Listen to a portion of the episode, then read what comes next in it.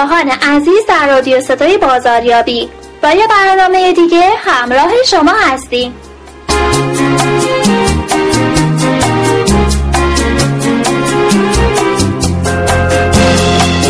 گزارشی که امروز براتون آماده کردم مربوط به یکی از مدیران موفق در حوزه آیتی هست. آقای مهندس محمد رضا نقشبانی مدیر عامل شاتل. اسم ایشون رو زیاد شنیده بودم. در شبکه های اجتماعی تصاویر ایشون از علاقمندیاشون رو دیده بودم. با اینکه در سازمان ما تی ام بی ای از قدیم باهاشون مراوده داشتیم اما متاسفانه تا به حال من سعادت دیدار ایشون رو نداشتم.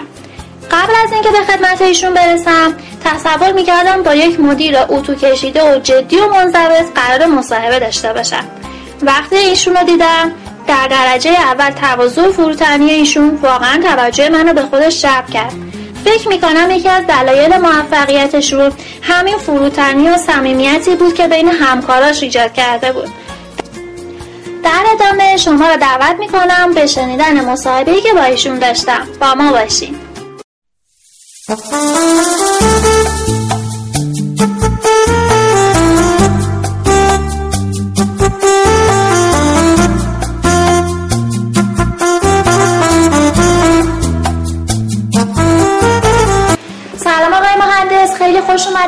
صدای بازاریابی ما باعث افتخار منه که امروز با شما مصاحبه داشتم.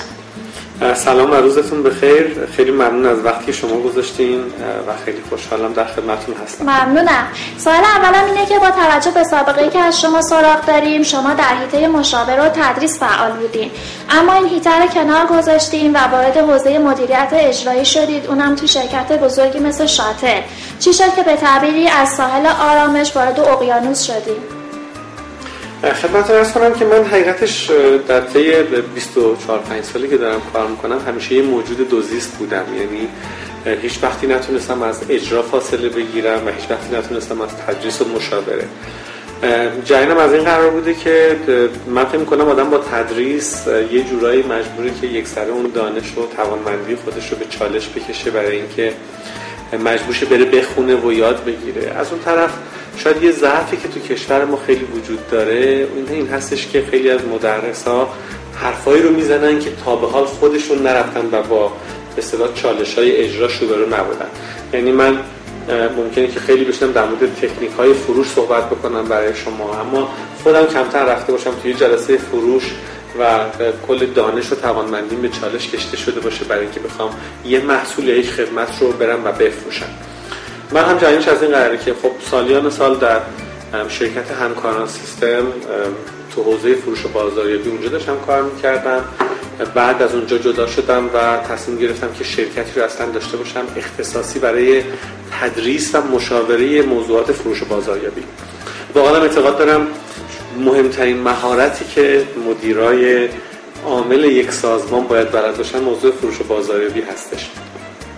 همین الان که تو شرکت شاتل به عنوان مدیر عامل دارم فعالیت می‌کنم باز تصور می‌کنم بخش عمده زمان من و تمرکز من رو موضوعات فروش و بازاریابی. بعد از که از همکارانم جدا شدم و این شرکت رو تأسیس کردم با همراهی دوستان شاید خیلی بیشتر با چالش های روبرو شدم توی, توی سازمان های مختلف. یعنی با مدیران ارشد سازمان ها جلسه میذاشتم و می‌دیدم که توی حوزه های فروش و بازاریابی ضعف بسیار اساسی وجود داره. یعنی شاید خیلی از مباحث دانشگاهی و آکادمیکی که ما در مورد فروش و بازاریابی می‌خونیم و میشنویم موضوعاتی که اصلا تو سازمان ها مطرح نیست. گاهی اوقات موضوعات خیلی بدیهیتر و اولیه تر توی اون شرکتی که باید رسیدگی بهش بشه. مثلا در حوزه تدریس هم به همین ترتیب. شما چیزایی که باید به کارمندا و فعالای حوزه فروش و بازاریابی توی سازمان ها آموزش بدید تو این زمینه هم ضعفایی که وجود داره متاسفانه خیلی اولیه و بدیهیه. بعد از یه مدت این احساس عذاب وجدان اومده به سراغ من که من چیزایی که دارم به دوستان آموزش میدم یا تیم ما توی اون شرکتی که ازش اسم بردم داره انجام میده عمدتا موضوعات خیلی بدیهی و اولیه است. یعنی این که فکر کنیم خیلی موضوعات پیشرفته فروش و بازاریابی داره انجام میشه. اصلا چنین چیزی نبود. و همین خاطر من تصمیم گرفتم که باز هم سعی کنم تو حوزه اجرایی بیشتر فعال باشم که الان مدت ده ساله که تو شرکت شاتل دارم تو حوزه اجرا کار می‌کنم. در این حال فرمایشتون درسته. اینجا توی اجرا آدم حتما آرامش نداره. از قضا من آرامشم رو همچنان توی اون بحث تدریس و یا مشاوره هایی که طبیعتا فرصت ندارم می‌خوام به عنوان یک کسب و کار مشاوره بدم به عنوان دوستی به دوستام در خدمتشون هستم دارم استفاده می‌کنم. و فکر می‌کنم که این تدریسه و اون ارتباط آکادمیک یا سخنرانیایی که من توی حوزه های مرتبط با فروش و بازاریابی توی دانشگاه ها اینا داشتم و دارم یه جوری باعث میشه که مثلا نشاطم رو حفظ بکنم. یا یه جوری اینه کسی که داره شنا می‌کنه زیر آب میاد بالا یه نفس می‌گیره دوباره میره زیر آب. من دارم از اون تدریس اینجوری استفاده می‌کنم. یه جورایی بحثای تئوری اجرایی کاملا با هم فرق دارن و این دو تا باید با هم جایی تلفیق بشن. درسته؟ دقیقا همینطور. دقیقا همینطوره اینجا این کمک رو بهم می‌کنه که من بتونم اینجا استفاده بکنم. توی تدریس هم هی تمام تلاشم اینه که دوستانی رو که برای یادگیری میان هی بیارم به سمت اجرا. بگم برید توی اجرا سعی کنید این رو پیاده کنید. ممنون. شما به سبب شغلتون هم در مورد کار کسب آیتی صاحب نظر هستین هم در حوزه بازاریابی. این دو حوزه چه چیزهایی می‌تونن از هم یاد بگیرن؟ چه چیزهای خوبی در اکوسیستم IT هست که اکوسیستم بازاریابی فاقد اونه و می‌تونه بهش کمک کنه؟ یه نکته جالبی وجود داره در مورد IT و بازاریابی. اونم اینه که با توسعه IT در جهان لحظه به لحظه اینها ارتباطشون با هم دیگه نزدیکتر میشه. یعنی دو سال قبل گارتنر یه گزارشی داد یه پیشبینی فوق العاده جالب. گارتنر گفته بود در سال 2017 یعنی سال کنونی که هستیم توش گفته بود مدیران بازاریابی یا CMO ها بیشتر از CIO ها یا مدیران انفرماتیک با آیتی سر کار خواهند داشت. و واقعا همین اتفاق الان افتاد. یعنی انقدر بازاریابی مبتنی بر آیتی یا بسترهای آی سی شده که شما نمی‌تونید دیگه بازاریابی رو از آیتی به هر ترتیب جداش بکنید جالبه که یه تحقیقی رو اومده LinkedIn انجام داده در مورد بحث بازاریابی و IT دیده بیشترین شغلی که توی چند سال گذشته در جهان سازمان ها دنبالش بودن اولین شغلی که دنبالش بودن یه position سازمانی یک جایگاه سازمانی است به اسم CMT Chief Marketing Technologist. من نمی‌دونم واقعا چی باید ترجمه کنیم. یه شغلی بینابین مدیر بازاریابی و مدیر تکنولوژی IT خب؟ میگه آقا دیگه شما فعالیت بازاریابی وجود نداره که بدونی بتونی بدون IT انجام بدهی. بنابراین توی سازمان ها جالبه توی تحقیقی که LinkedIn انجام داده اگر عدد اشتباه نکنم 67 درصد سازمان های معتبر جهان دنبال position CMT هستن. Chief Chief Marketing Technologist خب کسی که مدیر بازاریابی تکنولوژیه. بازاریابی تکنولوژی. بنابراین اصلا شما در آینده و از همین الان دیگه بحث marketing بدون IT غیر ممکنه. چون حضور افراد توی حوزه IT دیگه خیلی بیشتر از حضور فیزیکی توی خیابونه. شما دیگه اون کارایی یا کارآمدی که رو بیلبورد داشتید دیگه اون رو نخواهید داشت توی شبکه های مجازی. اصلا اون بحث که در مورد outbound marketing و inbound marketing مطرح می شود دیگه اون بحث به کلی متوازی شما همه جریانی که اتفاق میفته در به اصطلاح بازاریابی باید از طریق inbound marketing اتفاق بیفته. شما یه مشتری دارید یا آدم هایی دارید که از طریق شبکه های مجازی. مثلا الان آمار ارقامی که در میارن رقم بالای 60 درصد رفته. شما آخرین خبر مهمی که تو زندگیتون در مورد جامعه شنیدید. چند درصد شد توی تلویزیون و رادیو شنیدید؟ چند درصد شد شبکه های مجازی همه خبراش ما رو گوشی موبایلتون دیگه داریم. خب به همین خاطر اصلا آمار ارقام می‌گوید شما بالای 60 درصد از طریق گوشی موبایلتون با خبر میشید از تحولات اینها به همین ترتیب تو حوزه بازاریابی ارتباط با مشتری بحث‌های relationship marketing که وجود داره تمام اینا دیگه داره میاد به سمت IT و شما اصلا نمی‌تونید این رو جدا بکنید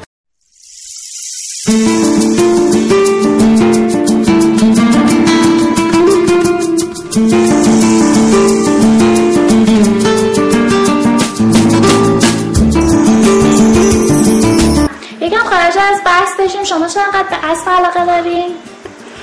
خدمتتون ارز کنم که یکی از حوزه هایی که توی جریان مدیریت من بذارید از طریق سازمان به جواب سوالتون برسم. توی جریان مدیریت سازمان وجود داره. مدیران باید اگر می‌خوان سازمان رو بهتر مدیریت کنن باید از طریق منابع انسانی نیروی انسانی. یعنی توی سازمان شما از طریق تقویت ارتباطتون با نیروی انسانی می‌تونید سازمان رو بهتر مدیریت کنید. و اگر می‌خواین این کار انجام بدید گام اولش اینه که کلا موجودات رو دوست داشته باشید. من رسما عاشق و دیوونه موجودات زنده هم حالا انسان ها و غیر انسان ها یه خوردم حرفای افراطی دارم میگم من احمد رضا نقشبانی رو کره زمین فرقی با اون گربه که لب دیوار دارم میره ندارم. این که میگم جدی میگم به دور از هر گونه فروتنی ریاکارانه. چه دیدی داریم به این موضوع؟ من معتقدم که کره زمین مال همه موجودات زنده است که حالا ما بنا به دلایلی برتری پیدا کردیم. واقعا دیوانوار همه موجودات کره زمین رو من دوست دارم از جمله انسان ها توی این موجودات به اسب علاقه خیلی خاصی دارم. حالا یه جالبی وجود داره در مورد اسب. جدا از اینکه حالا خب واقعا علاقه خیلی عجیبی از بچگی به اسب داشتم و درگیر سوارکاری و اینها بودم الانم بهترین لحظات عمرم رو وقتی دارم تفریح می‌کنم با اسب میگذرونم. یه اعتقادی هم دارم که شما اگر سوارکاری بکنید وقتی سوار بر اسب هستین به شدت شباهت به مدیریت یک سازمان داره. چه جالبی که وجود داره شنیدم توی بعضی از کشورها مدیران دولتی رو مجبور می‌کنن که سوارکاری یاد بگیرن. شما وقتی سوار اسب هستین باید همزمان به همه موضوعات توجه بکنید. یعنی از اسبی که شما روش نشستید از اثری که با پاهاتون و دستتون دارین به اسب منتقل می‌کنید. اصطلاحا اون دست جلو یا افساری که تو دستتون هستش. حتی با وزنتون و اینکه کجای اسب نشستین دارین پیغامی رو به اسب میدین و دارین هدایتش می‌کنین.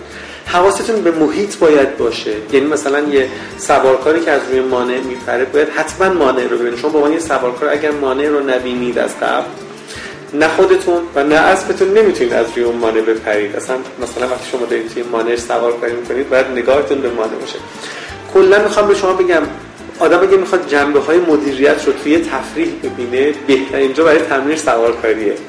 کسی که بتواند یک اسب رو مدیریت بکنه به همون ترتیب مدیر ارشد یک سازمان باید موضوعات مختلف رو همزمان باش سرکارش و با یه تفاوت. اینکه شما با یک شباهت بگم بهتره. اسب هم یک موجود زنده است سازمان هم یک موجود زنده است. نسبت به کاری که شما انجام میدین یه واکنش نشون میده. بله. ممکنه اسب جلوی مانع کپ بکنه جلوی اون کاوالیتی کپ بکنه و شما دور از اون با سر برین توی مانع. خب همین اتفاق در مورد سازمان میفته به نظر من قشنگ می‌تونه چطور مثلا میگن آقا یک مدیر خوب شطرنج بازی کنه تا اینکه بتونه تفکر استراتژیکش رو تربیت بکنه من اعتقاد دارم که سوارکاری و سر کله زدن با اسب تا حد زیادی می‌تونه رو مدیریت به آدم کمک بکنه. شاید خیلی حرفم عجیب و افراطی باشه. یکم بریم سر حوزه کارآفرینی. شما یه یک حوزه دیگه که شما در اون صاحب نظر هستین حوزه کارآفرینیه. چه توسعه برای افراد شاغل در اکوسیستم کارآفرین داریم؟ کجاها افراد حاضر در اکوسیستم دارن راه اشتباه میرن. خیلی بحث این مفصله که ای کاش یه فرصتی باشه یه بار در ساعت ها بشینیم صحبت بکنیم. اولا اینکه در کشور ما یک دفعه یه کلمه یه واژه یه دفعه رسم میشه. یعنی یه دفعه یه موضوع الان شما کلمه کارآفرینی و استارتاپ ها رو فکر می‌کنم ده 15 سال خیلی دارید میشنوید بله. یعنی جالب بهتون بگم من یه دوستی دارم که دکترای اقتصاد داره تو کشور فرانسه زندگی می‌کنه. وقتی منش در مورد کارآفرینی داشتم صحبت می‌کردم می‌گفت من نمی‌دونم کارآفرینی دقیقا منظور چیه. ترجمه انگلیسی چه چیزی هستش خب؟ و من اینکه ما چرا پس تو دانشگاهمون مثلا ما نداریم اینقدر شما در مورد صحبت می‌کنین و اینا. یه بحثی که دفعه کاری مود میشه و سر زبونا میفته طبیعتا خب کارآفرینی می‌تونه خیلی به اقتصاد به, به جامعه کمک بکنه و به جوان ها برای اینکه بخوان ارزش آفرینی کنن اینها ما گاهی نگاهمون به کارآفرینی به عنوان یک مفره به عنوان فرار از خیلی از مشکلات مثلا من دوستان جوان زیادی رو می‌بینم که حرف از کارآفرینی می‌زنن حرف از استارتاپ می‌زنن به این خاطر که معتقدن که با این کار مثلا نیاز نیست برن جای استخدام بشن. من دوستان زیادی می‌بینم که تجربه کار کردن تو جایی رو ندارن ولی دنبال کارآفرینی خب در صورتی که این اصلا به نظر من یه توهمه. یا مثلا دوستان زیادی می‌بینم که تصور می‌کنن کارآفرینی یعنی من یه ایده داشته باشم ایده رو میرم اینطوری پیادش می‌کنم تمام و موفق میشم. در صورتی که عدد و رقم جهانی می‌گوید 90 درصد اقدامات کارآفرینی در جهان با شکست مواجه میشه. 90 درصد. خب و خیلی از این دوستانی که واقعا دنبال این موضوع هستن برای کارآفرینی اول هم باید برن و کار یاد بگیرن. برن تو سازمان ها کار کنن. مناسبات اجتماعی کار یاد بگیرن. من توی سازمان چطوری باید کار کنم چطوری نتیجه گرا باشم چطوری بتونم تعارضا رو مدیریت بکنم چطوری ارتباطاتم رو بسازم توی محیط کار. مجموعه از این مهارت ها و دانش رو که یاد گرفتم تازه حالا می‌تونم بیام و برای کارآفرینی اقدام کنم. واسه همین این یکی از توصیه ها اینه که کارآفرینی رو به عنوان یک حرکتی که من یه دفعه یه اقدام انجام میدم یه ایده رو اجرا می‌کنم و بعد تبدیل به کارآفرینی میشه نگاه نکنن و باز به این نگاه هم بهش نبینن که اگر من کارآفرینی می‌کنم پس من حوصله ندارم برم یه جا استخدام شم. کی حوصله داره صبح زود بلند شه بره سر کار؟ میرم یه کارآفرینی انجام میدم. یه یه بیزینس یه استارتاپ می‌زنم بعد مال خودم هر موقع خواستم میرم هر موقع خواستم میام. اگر دوستان با این نگاه دارن به کارآفرینی بدونن که حتما شکست در انتظارشونه. خب باید بسازن بسازن رشد کنن و برن جلو. میانبری هم وجود نداره. به قول آقای اورین وودوارد میگه که میانبری برای موفقیت وجود نداره برای شکست 100 درصد وجود داره. خب؟ پس اینکه من میام یه حرکت می‌زنم موفق میشم نه. من باید بسازم تلاش کنم رشد کنم توی سازمان ها کار کنم یاد بگیرم و بعد می‌تونم برم سمت کارآفرینی و کار رو انجام بدم. رو این زمینه چون خیلی ضعف داریم که می‌کنم این مهمترین توصیه‌ای که می‌تونم به دوستان داشته باشم. حالا اگر یه روزی ان موفق شدن و اومدن سازمانی رو یه استارتاپی رو شروع کردن و موفق شدن خیلی توصیه ها وجود داره براشون که مهمترین حوزه ها با دوستان جوونی که من خیلی نشست و برخواست داشتم رو حوزه مدیریت فروش و بازاریابی که حالا تخصص شما هستش تو این حوزه ضعف بیداد می‌کنه. یعنی به شما بگم طبق بررسی هایی که توی جهان اومدن انجام دادن در مورد کارآفرینی ها یا استارتاپ هایی که اومدن و متاسفانه منجر به شکست شده تقریبا تو اکثر مطالعات اولین عامل شکست این سازمان ها این بوده که محصولی رو تولید کردن که نتونستن برن براش بازاریابی کنن و بفروشنش. حتی اگه محصول خوب بوده. یعنی می‌خوام میگم ضعف فروش و بازاریابی. از قضا نگاه می‌کنید می‌بینید خیلی از شرکت هایی که اومدن استارتاپ هایی که شکل گرفته تیم اولیش اکثرا بچه های فنی هست من یه ایده ای دارم می‌تونم یه چیزی رو تولید کنم. تو حوزه فروش و بازاریابی همین حوزه فروش و بازاریابی رکن اولیه زندگی همه استارتاپ هاست که تو این زمین ضعف وجود داره. شما خیلی از سازمان ها رو می‌بینید که بچه‌هایی هستن به لحاظ فنی و تکنولوژیک. اومدن یه محصول خدمت خیلی خوبی درست کردن. یه شرکتی وجود داره که به لحاظ محصول و مسائل فنی خیلی عقب‌تره. اما اون شرکتی تو حوزه فروش و بازاریابی موفق بوده زنده مونده. اون شرکتی تو این زمینه موضوع جدی نگرفت متاسفانه با شکست مواجه شد. موضوع خیلی وجوده در مورد کارآفرینی ترجیح میدم که بیشتر از این سرتون در ممنون. از دیگه علاقه منده شما شعرهای سعدی هست. دلیل خاصی داره؟ خدمتتون ارز کنم که وقتی سنتون میره بالا بعد متوجه میشین که توی زندگی همه چیز کار و کارآفرینی و درآمد و این چیزا نیستش. من اصطلاحا به دوستان جوون میگم که اون چیزی که با پول به دست میاد خیلی ارزونه. و زندگی جنبه های دیگه هم داره که ماها ازش فارغ میشیم تو جوونی. یکی از این موضوعات به نظر من بحث کشورمون وطنمون ادبیاتش و اون چیزهایی که متعلق به کشور یک سری دارایی های کشور ما داره که اینها به نظر من روش ارزشی نمیشه گذاشت یکیش ادبیات فارسیه. که تو این زمینه حالا تو حوزه ادبیات فارسی من احساس می‌کنم که ما آدمی یا نقطه برجسته به اندازه سعدی نداشتیم. یعنی من مثلا چند سال در تلاشم که بحث کلمه عالی جناب سعدی رو جا بندازم. این کتابی هم که به عنوان دلبران یخما من دادم بیرون در مورد سعدی عالی جناب سعدی اسمشو گذاشتم در مورد عاشقانه های عالی جناب سعدی.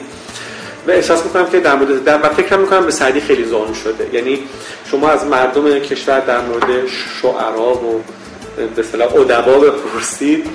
براتون چیزی که خواهند گفت اولین کلمه که میگم میگن حافظ. حافظ که نابغه است مفخر ماست توی این زمین اصلا شکی وجود بله. نداره. اما آدم ها حافظ را به تفعول فال می‌شناسن به شب یلدا و کنار ظرف انار دون کرده می‌شناسن.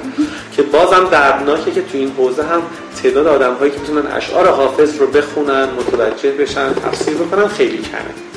من اعتقاد دارم که به سعدی خیلی ظلم شده و ما مثل کسی مثل سعدی نداشتیم. به لحاظ شخصیتی و رفتاری آدمی اینچنین بیپروا آدمی اینچنین بینیاز آدمی اینچنین شفاف و مثلا کمتر می‌بینم یا مثلا خیلی از دوستای جوان بپرسیم اگر سعدی رو بشناسن سعدی رو باز به بوستان و گلستان می‌شناسن. در صورتی که سعدی حدودا 650 تا غزل برای اینکه بدون مثلا حضرت حافظ 450 تا غزل فارسی داره سعدی 650 تا غزل فارسی داره که حداقل 50 تا از غزلیات حضرت حافظ از سعدی الگو برداری شده. خب و دوستان همه دوستان من اصلا هیچ تخصصی تو این زمینه ندارم اصلا. من فقط کسی هم که عاشق سعدی هم. کسانی که متخصص این موضوعن میگن ما اگر سعدی رو نداشتیم قطعا حافظ رو هم نداشتیم در ادبیات فارسی. اشعاری که سعدی داره بیپرواییش سادگیش رند نبودنش. مثلا حافظ به رندی معروفه. سعدی به سادگی به بیپرواییش اصلا به صلاح بی نظیره و معروفه که ما کمتر شناختیمش. غزلیاتش رو مردم کمتر می‌شناسن ازش. و حالا من نمی‌خوام وارد بحث سعدی بشم به مدیریت رفتش نمی‌خوایم بدین یا کنید می‌تونم. سادگی و بیپرواییش خیلی راحت میشه. میشه کاملا میشه. اصلا به نظر من سعدی الگوی رفتاری عجیبی داره از خودش. و بسیاری از موضوعات مثلا بحث سورالیزم تو ادبیات شاید مثلا نمی‌دونم سابقه 100 ساله 120 ساله داره. من میگم آقا نرید داستانهای مارکز رو بخونید. تو می‌خواید بدونی سورالیزم یعنی چی؟ کنید مثلا همین بیت سعدی رو فقط. بخون که میگه خیال روی کسی در سر است هر کس را. مرا خیال کسی کس خیال بیرون است. همین. میگم آقا این شما این این, این بیس رو ببین. اصلا خدافزی کن با سورالیزم غربی که وجود داره. واقعا اعتقاد دارم که سعدی هر چقدر که بخونیم و اینها کمک رئیس شما بگم یکی از ضعفایی که در نسل جوان وجود داره و در مدیرا وجود داره چه تو حوزه فروش و بازاریابی چه در حوزه مدیریت یک سازمان این که ماها باید فارسی خوب بلد باشیم باید سخنور خوبی باشیم. اگه کسی می‌خواد فارسیش رو تقویت بکنه اگه کسی می‌خواد سخنور خوبی باشه کسی می‌خواد نگارشش رو تقویت بکنه به نظر من چاره کار سعدیه یعنی همون غزلیات سعدی به تنهایی به نظر من کفایت می‌کنه. بسیار عالی. آقای مهندس سالها تجربه مدیریتی شما در شاتل مسلما درس های مدیریتی زیادی به شما داده. در حدش هم مورد برای ما بیان کنید. برای مدیران رد پایین تر مدیران تازه وارد این تجربیاتتون رو. من بخوام کلا جنبندی بکنم که اگه یک مدیر جوان و تازه وارد می‌خواد موفق بشه باید چی کار بکنه؟ من اعتقاد دارم میگم که سه تا رکن اساسی وجود داره موفقیت. اونم صداقت تلاش و صبوریه. خب یعنی که باید اول همه که دوستان ما صبوری پیشه بکنن. خیلی راه طولانی وجود داره تا اینکه آدم بخواد خیلی داره یاد بگیره و آدمیزاد تا زنده است داره یاد می‌گیره. بنابراین باید این صبوری رو داشته باشه. باید با صداقت باشه و با تلاش. من محال می‌دونم که کسی با صداقت و با تلاش کار بکنه و موفق نشه. اما اگه بهم بگید که به دوستان جوان چه توصیه‌ای دارن برای اینکه برن و یاد بگیرن من میگم در حوزه منابع انسانی. در حوزه رفتارهای اجتماعی شاید بزرگترین ضعفیه که ما توی دوستان جوون داریم اینکه من انسانها رو دوست داشته باشم چطوری باشون ارتباط برقرار کنم چطوری فضایی ایجاد کنم که آدمها بتونن کار بکنن برای دل خودشون برای اینکه با ما در ارتباط باشن با مایی که در لایه مدیران سازمان نشستیم این به نظر من به رموز موفقیت تو این زمینه ضعف های فراوانی وجود داره. و باز هم اعتقاد دارم که تو همین حوزه آدم ها هر چقدر با تو حوزه منابع انسانی پیش میرن متواضع تر و افتاده تر میشن. شاید براتون عجیب باشه یکی از دوره های آموزشی که ما اینجا برای مدیرانمون تو شرکت ما دفتر مرکزیمون 1300 نفر نیرو داره و 40 50 نفر مدیرای ارشد میانی مونن دوره های اجباری که برای دوستان میاییم و می‌ذاریم یکی از دورهایی که براشون داشتیم دوره نجومه. شاید خیلی عجیب باشه چه ارتباطی داره؟ واسه این که شما وقتی دوره نجوم میرید و می‌بینید که آقا در کهکشان ها کهکشان هایی که وجود داره صدها میلیارد کهکشان صدها میلیارد ستاره و سیاره وجود داره وقتی متوجه میشین که عمر کره زمین چهار میلیارد و 650 میلیون سال هستش هر چقدر توی این حوزه ها میرید جلو آدم به حقارت انسان و حقارت کره زمین توی این دستگاه هستی بیشتر پی می‌بره. و توی این شرایطی اون موقع من خیلی حالا دغدغه این رو ندارم که در یه سازمانی که دارم کار می‌کنم بخوام زورم رو به یه نیرویی که مثلا هستش بخوام نشون بدم و به خورده اون بدم اون قدرتم و اقتدارم رو بخوام به اون نشون بدم. مطمئن اعتقاد داریم که یه دانشی مثل نجوم می‌تونه آدم ها رو فروتن بکنه آدم ها رو متواضع بکنه. من اعتقاد دارم هر چقدر مدیران ارشد یک سازمان در جنبه های انسانی بیشتر وارد بشن هم مدیریت براشون ساده تر میشه و هم خیلی سریعتر. چون الان دوران داشتن کارگر و دوران داشتن ماشینالاتی که بگیم من ماشینالات دارم اونها فقط تولید می‌کنن. گذشته جدا از اون سهم خدمات داره توی کل جی دی پی یا تولید ملی کشورها داره هی بیشتر و بیشتر میشه و همه ها مبتنی بر نیروی انسانیه. و اگه من می‌خوام نیروی انسانی رو راحت مدیریت کنم باید این جنبه هم رو تقویت کنم. ببخشید سوالی که می‌پرسید خیلی جای پرحرفی و چیز داره. من فقط دارم ناخونک های کوچیک به موضوع می‌زنم. نه عالیه. بودین شما عالی هستی مرسی از لطفتون. خیلی متشکرم. خیلی امروز ساعتون شلوغ و جلسه هم دارین مهمون دارین. ممنون که وقت گذاشتین. خیلی لطف کردین. متشکرم. ممنون و متشکرم. سلام بنده رو به استاد درگی که استاد بنده است. برسید. بزرگواری. خدا نگهدار. مرسی. خدا نگهدارت.